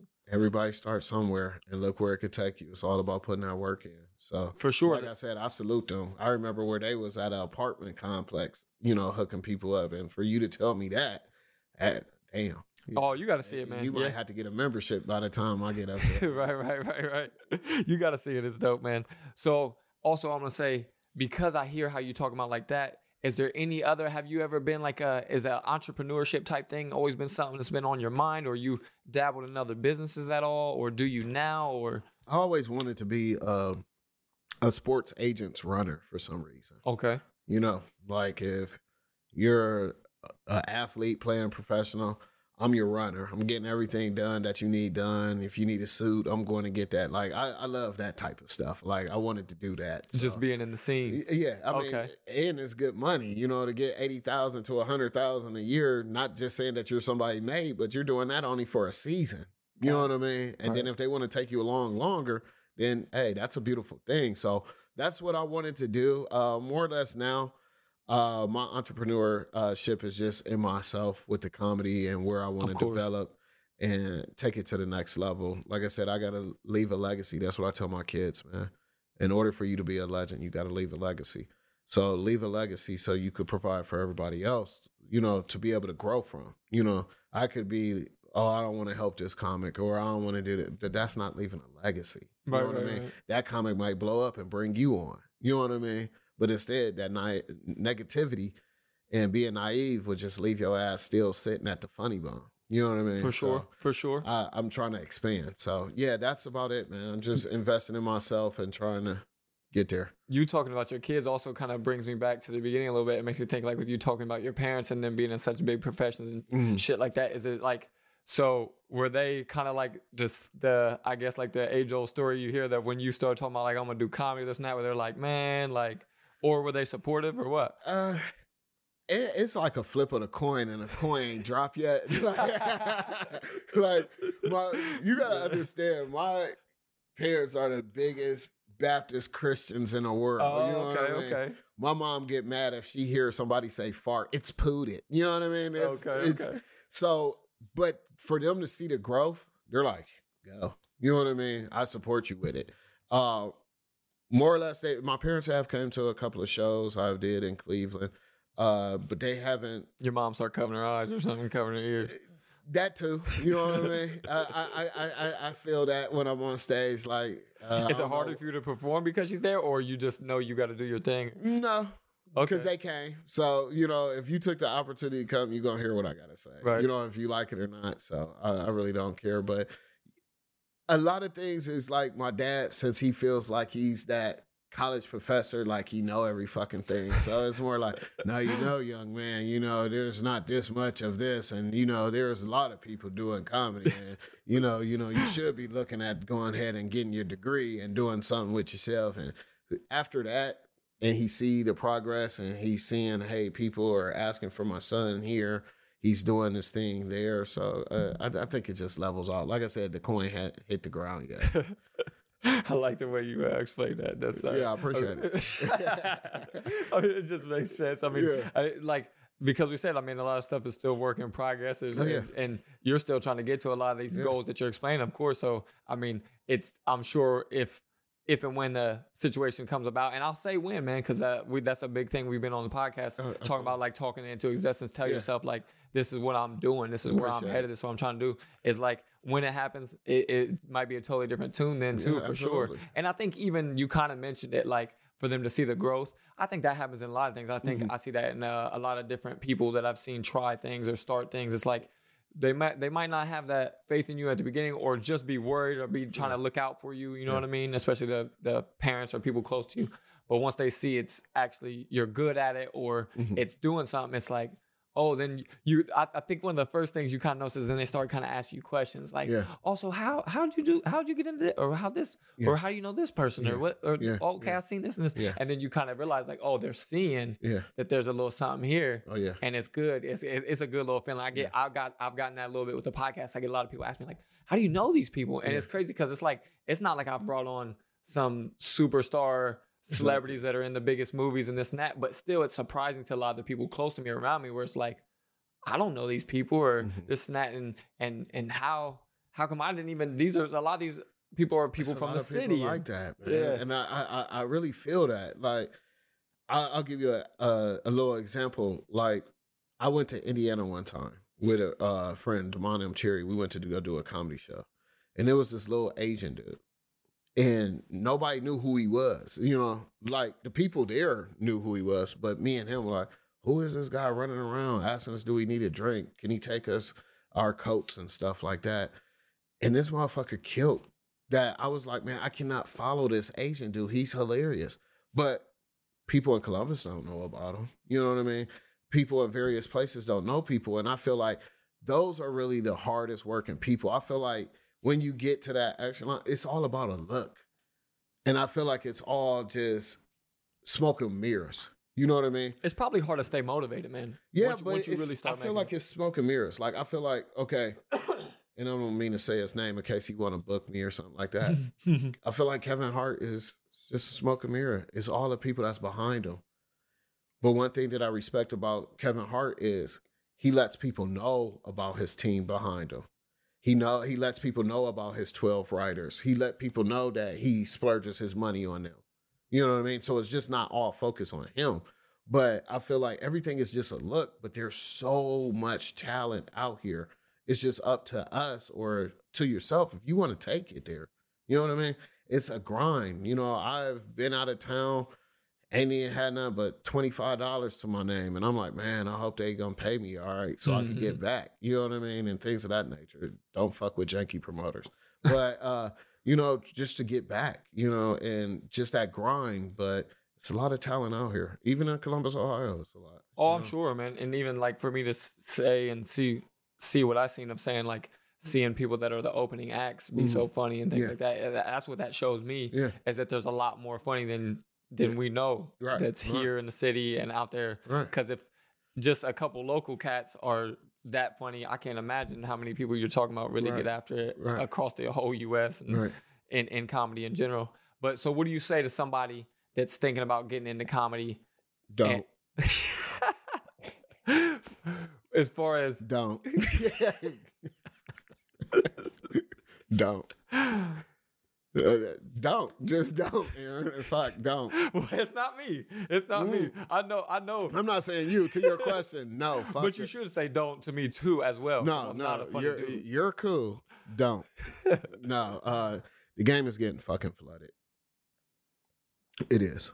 I mean, look where I'm at, and I'm just still featuring, and it's been a 10-year journey. You know what I mean? Like I said, you could do the... what they call skits online, face, YouTube shit. That's your avenue. Go for it. But stand up, it's like you said before, the game is changing. So I wouldn't want to put nobody in that situation. I mean, if like my daughter came to me and said, "Dad, I want to do comedy," don't. Go into actor. Go into a different type of field that you could be funny in, because the game is just it's too flooded. And then you're going to come in there with an ego, and you're going to come in there, and it may not work for you. It may not turn out like it is. So I tell them don't. And like I tell people all the time, you know, one of the things that's hard for me is a lot of these comics and a lot of people ain't getting paid no more. So now you got a lot of older people that's in the game that are coming back and taking out that shine from the growth of the elevation of comedy, because they need money. And it's all about a show. Like you said, that one guy that you seen that was still, he ain't really there give a fuck about performing no more, especially off a 15-year bit that he's still using. It's more of a show. It's more of, here, I'm in your city. Now you get to come see me. You know what I mean? And these younger people that are coming up, man, I mean, they're fucking up the game, dude. Mm-hmm. I mean, if I was taught, if Aaron is a headliner, and Aaron's like, man, you're dope, man. I want to take you with me on the road. That's what happens. These younger motherfuckers are, oh, man, yeah, I love performing with you, man. Where you going to be at next? I'll pay my way to go to Florida. I'll pay my way to go here to come do a show with you. For what? Your job is to get paid, not fuck up the game. Mm. So okay. Now that headliner be like, shit, that's a free act. Fuck them. Let's just put them on for 15 minutes. You know what I mean? Instead of just saying, hey, we need that motherfucker with us. He's funny as hell. This person here, all right, but you paying all your money to go follow somebody and they putting you on for 10 minutes and all you getting is a free drink and a meal. That's not the game. So a lot of the younger comedians are fucking up the game because they're star-stuck and they're not respecting the art of comedy. That's just how I look at it. The one thing I will say that maybe you can speak a little bit to this too as well, but I think if there's somebody that's thinking about it, that it's really like a crazy passion of that they love it and they would try to do it for free as long as they could, and they really are willing to put in crazy amounts of time into it, and they know like in this era I'm gonna have to be posting on social this much, mm-hmm. like every day putting out content if I can. I need to get with this video guy so I can be putting out stuff all the time. I need to try to make as many connections as I can. Like somebody that's young and hungry in a crazy way. I think for those people, do you still... You don't. No, I'm scared. No, I'm just messing around. No, I mean, it's a hard subject to touch on just because I haven't seen that in a while. You know what I mean? Like I said, me and Jason Banks will travel all over the fucking city just to do an open mic, just to work on stuff. The newer, just from my experience, and this is just in this city, so it's not every other city, but I don't see the same work ethics that we had. You know what I mean? If you just want to kick the bucket, go to an open mic. You know what I mean? But if you're really serious about this, it's going to be a lot of blood, sweat, and tears. I mean, to the fact that I felt fucked up when no, we can't put you on. No. You know what I mean? We're putting this person on. This person's terrible. You know what I mean? No, we're going to go with this way. Or we like this type of look. And so, and I don't want to say no names, we're going to push them and not you. So it's a different mind frame. And these people have no clue of how fucked up this game is out here, due to the fact that if you're the headliner, I'm following and I'm before you and I'm funnier than you, are you taking me with you? Right. Okay. No. Yeah. Yeah. It makes a little sense too.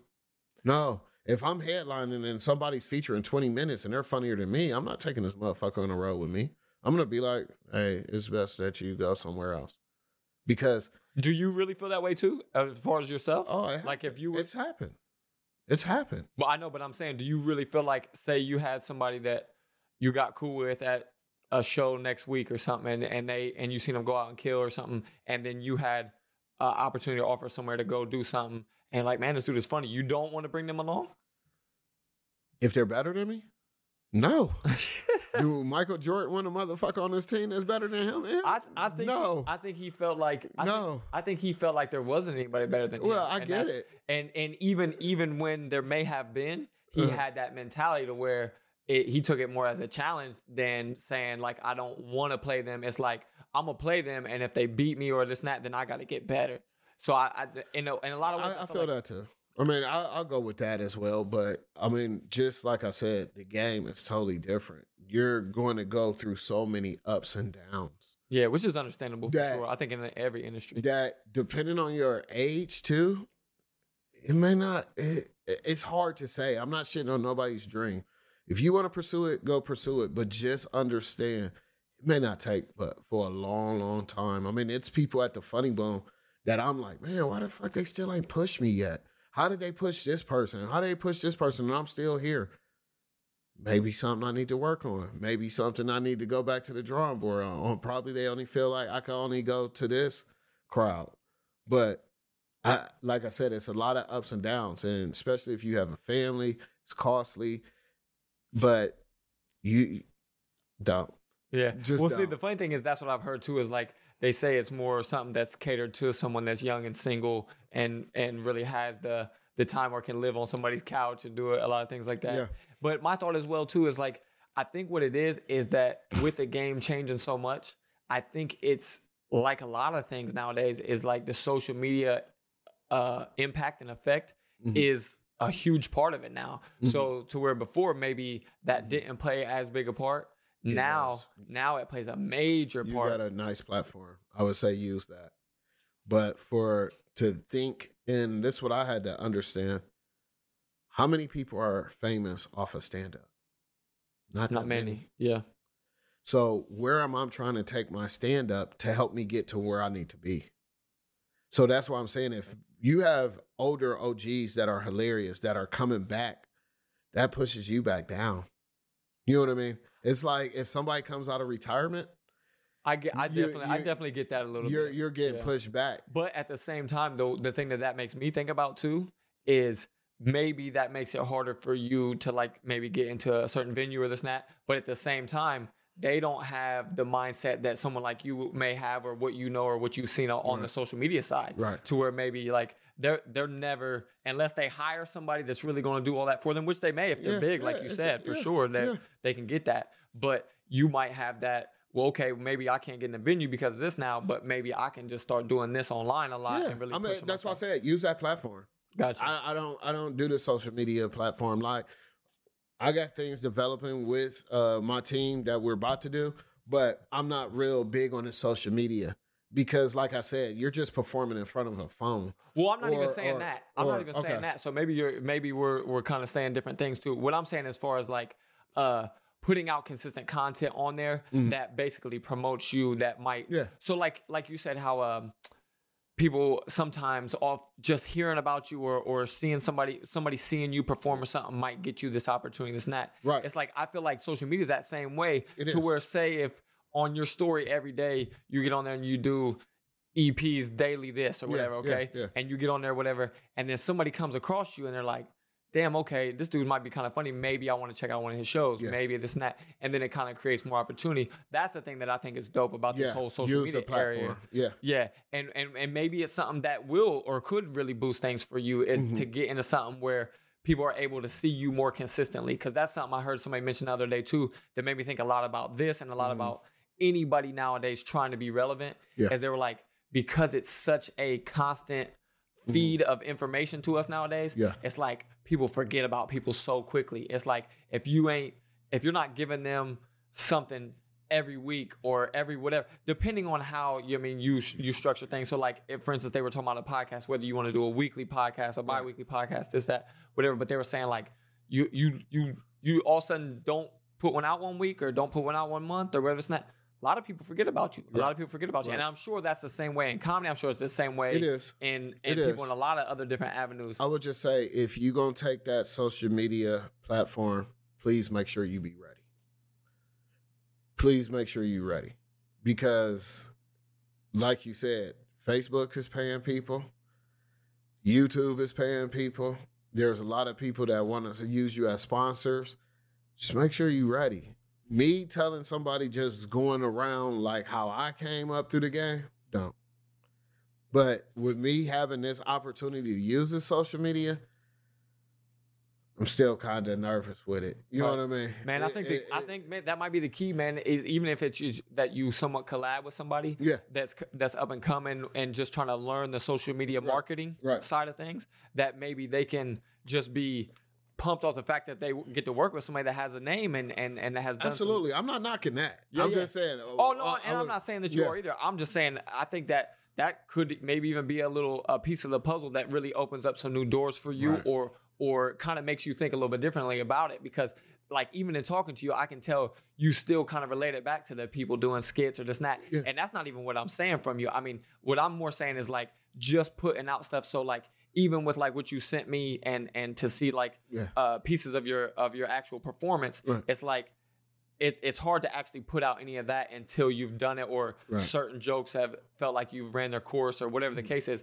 But something like a little clip of that, or even like a little clip of, like I said, I think you saying like maybe you didn't even realize how big that is, of you saying you being with some of the other comedians and somebody filming you and stuff. Yeah. It's like, believe it or not, I've seen a little bit of it from just talking to other people coming up, seeing a little bit of my guy Luis here doing some of the video things. There's a lot of people that want to film stuff just because they want to start editing and getting into it, where they legit will do a lot of stuff for free. So you might be able to pitch some younger cat that's trying to make it in videography to say, hey, you want to come shoot us? Yeah. Shooting the shit in the green room every once in a while from here now, or getting together at my boy's house every once in a while and just getting at each other or talking about our recent experiences on stage. But that's also why I mentioned something like a podcast, this and that, where I think it could just maybe spark a totally different inspiration and angle for you. Yeah, I'm with that. But the other part is getting the other motherfuckers to be on board with that. But I feel that. And I feel like I'm not trying to shit on nobody's dreams. Like I said, if you want to go into production, if you want to go into that, just what I'm finding out with younger people that's younger than me, and I'm not that old, I don't feel, but they don't do research, man. They just want to jump into it. And that's what's hurting them, or hurting their image, or hurting their brand. But if somebody's taking that opportunity to do their research in comedy, you know what I mean? I got a buddy right now, I tell him all the time, I'm like, man, don't do it. So now he's sitting back and he's learning and he's taking notes. He'll just go to a comedy show and just watch and observe. And that's what I did before trying to hit the road. You know what I mean? Maybe you saying that lights fires too, though, man. Yeah, it does. Maybe you saying that lights fires too. Maybe it's a good thing, because they're like, okay, I'm going to prove you wrong, because there's a lot of people out there that's their MO. That's what they do. He says I shouldn't. He says much love. Much love. And I like the idea, too, that, and maybe this is something that you think is somewhat of a good idea for people as well. I like the idea, too, where a lot of people nowadays are saying, like, just get close to somebody that really knows what they're doing and offer yourself for free, or just come around and ask him, hey, can I follow you around a little bit? Come to some of your shows, come to this and that, see how you do.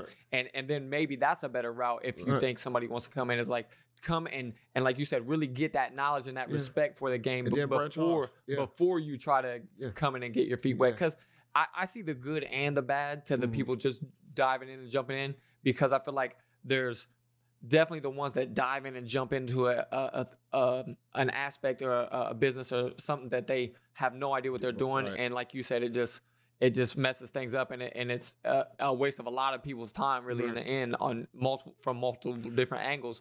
But at the same time, I also see where it's like sometimes just going and trying, like right off the bat, is that thing that releases that fear for people of like that might hold them back from never trying. Absolutely. You know what I'm saying? So it's a weird situation. I think it probably is different for every different avenue, whether it be comedy, whether it be acting, whether it be a sport or this or that, where it's like sometimes it may be that you just need to go and get rolling, and other times you might need to, and I'm sure it's different from person to person too, where somebody, I think the cocky thing that you mentioned is a big thing. Like somebody might think like, oh, I'm funny as shit. Like I'm gonna go out here and kill it. And it's not whatever, like right off the bat. And it's like, you don't know because you don't know. You don't know what you don't know. That's what I'm saying. They don't do their research and knowing how to work the crowd. Then they get up there or they get it wherever they're doing a comedy show at. And then you never see them again. And it's like, man, that's why I tell people sometimes don't, you know what I mean?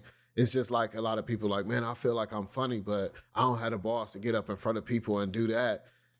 Then don't do it. You know what I mean? Yeah. And like, I guess that makes a little bit more sense to me now too as well, is because like, that's a little bit of what I've heard from Rogan and other comedians is him saying like, a lot of people think they're funny or think comedy is something that could just be picked up. Right.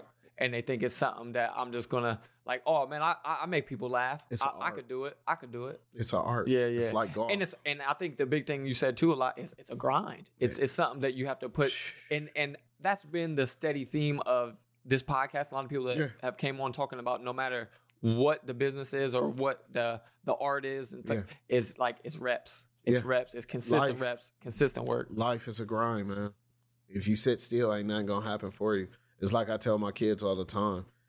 If you pray on something, God just ain't going to bless you with it. You got to put in the work so he could see that you really trying to work towards it so he could bless you.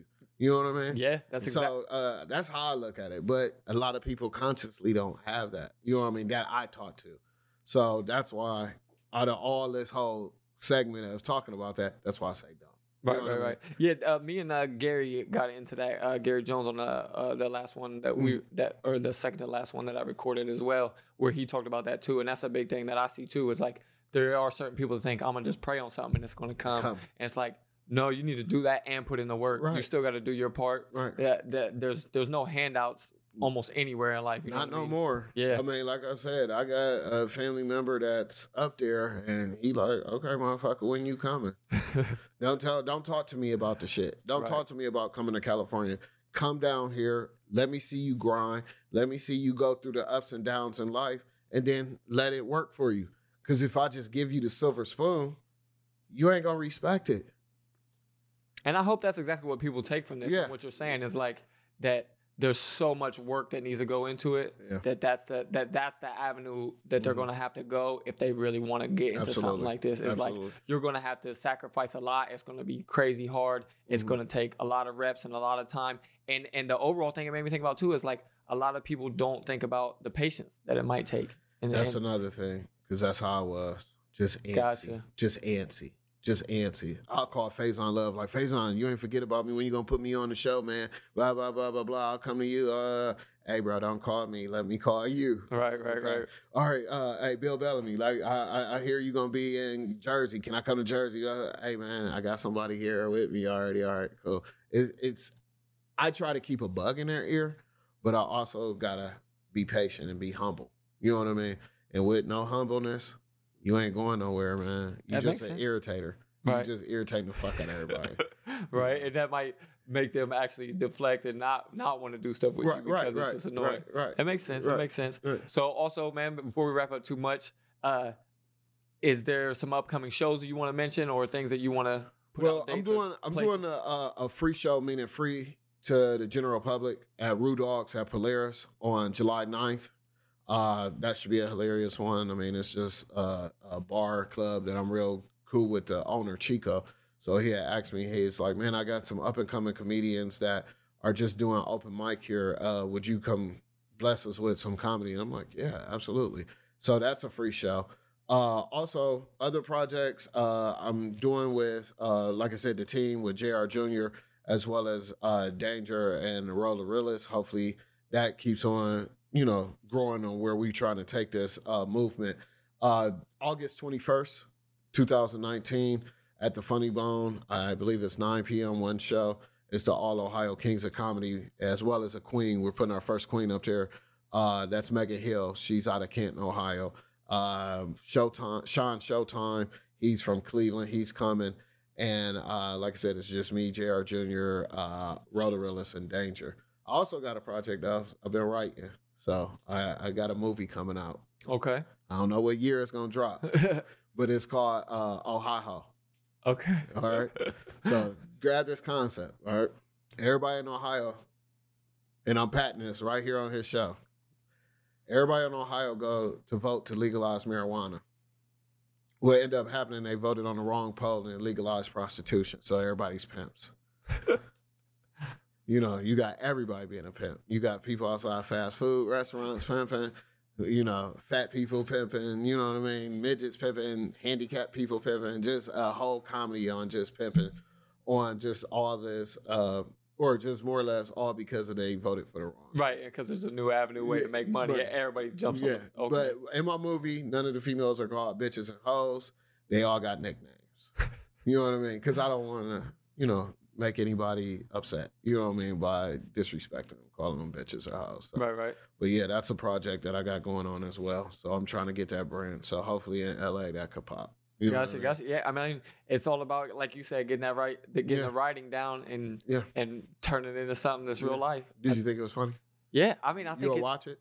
Yeah, I watch it. Okay. Especially, man, I'll watch it because it's you too. So. Oh, okay. All right. That's mad respect. Yeah, because I think that's super important, man. I think it's good to support people that, especially when you get to know somebody. That's one of the things I like about this podcast as well too, is like the people get to know the guests that I bring on, and that it creates a connection, man. It creates a connection with wanting to support because they also see what type of person you are, and they get to hear a little bit more of your story and how you think about things that that makes them feel a little bit, like I said, again, more connected to like, okay, I want to support them also because of this. Like, he's funny, but also he loves Cleveland and this and that, whatever. Also, or he's funny, but also he's about being better than he was yesterday. Yeah. He's funny, but he also wants to help provide an avenue. I'm about my business. Yeah. I'm about that shit. Right, you know what I mean? I don't take a lot, but I can't sit around for a lot. I don't like bad angles. I don't like shortcuts. I like to grind, so I'm about my shit when it comes to going in the right direction. You know what I mean? And that's kind of hard to find a lot, I say, nowadays. You know what I mean? I love when I come across people putting out the right vibe, man, for sure. Yeah, so I ain't got nothing but love for everybody. If you want to come kick the bucket and you want to do stand-up, hey, you might be funnier than me. So I probably said don't, so you don't overshot. That's what I was thinking. Overcast my grind, because it's been way too long. So if you're a one-hitter, I'll be pissed. Yeah, you know what I mean? And that's something I was going to mention, too. Like, man, that's got to be a big part of it in a lot of ways, too. It's, like, tough to say, like, I can't imagine I'm going to be over here on this side like, yeah, you should start a podcast that's about this, and that. It's the exact same as mine. It's tough, man. No. But for everybody that, like I said, wants to find you and especially is interested in you after hearing this and hearing your story, your character, all that thing as well, tell people again where they can find you. The best platform in the world, IG, Facebook, Eric Patterson on Facebook, IG, EP_comic. You could also... go to email Eric Patter, that's ERICPATTER @gmail.com, man. For booking and things like that, man. I appreciate you coming on like crazy, man. This was Aaron, cool. I thought you was going to ask me some crazy shit like who I like in the comedy game and all kind of other stuff. If there's something you want to say, I always want to get that stuff out. I don't know. I was just breaking up some. I'm feeling so comfortable. Like, I don't want to leave. Like, this is just so, like, cool to me. I appreciate that like crazy, man. To me, that's a big goal of mine as well. And that's why I say, like, I love for it to be a conversation more than, like, I'm just... some robot up here asking you questions and not giving any of my interjection and things. I like to be able to give a little bit of my side of things and speak a little bit on the topics that maybe we have in common. So I think it was dope, man. I really appreciate the things you were saying, and it's cool to see like minds, like I said, the positive vibe, the wanting to be better, wanting to help people out, do things that maybe you can drop. I mean, that's one of my icons, like Keenan Ivory Wayne. One of the things that people don't understand or people don't know, Kevin Ivory Wayne took Jim Carrey and everybody else, Jamie Foxx, and everybody thought they were just not at that level. And look at them now. So that's I want to be able to have a team like that where if it's something that is going in this direction to use the green screens and podcasts and things and skits and things like that, I love putting people on. I mean, it's like they said, it's just been so many times these people were told they're rejects. And look at them now.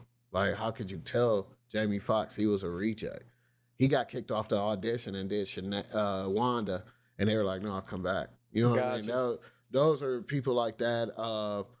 I like, before we wrap it up, Paul Mooney. Paul Mooney's my favorite, just because he has a no-holds bar. If you're not hip to Paul Mooney, he's I'm going to check him out now. Most raunchiest, racist black dude in the world, but he's funny as fuck. And I love him because he wrote 95% of Richard Pryor's jokes. Okay. Yeah, he was the man behind the scene. And Dave Chappelle, it's one of my icons. So watching all of them, like I said, people don't understand Dave Chappelle was in Men in Tights.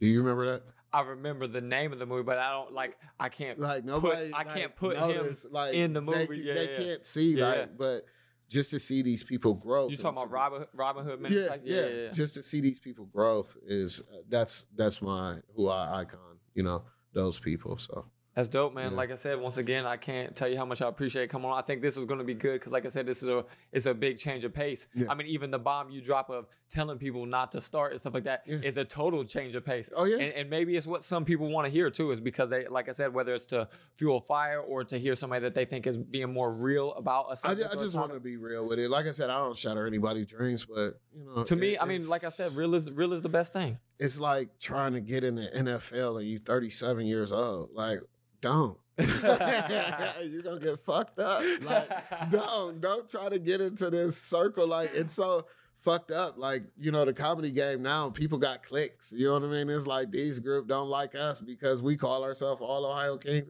It's a name. Right. You know what I mean? We're all kings. You know what I mean? We're all queens.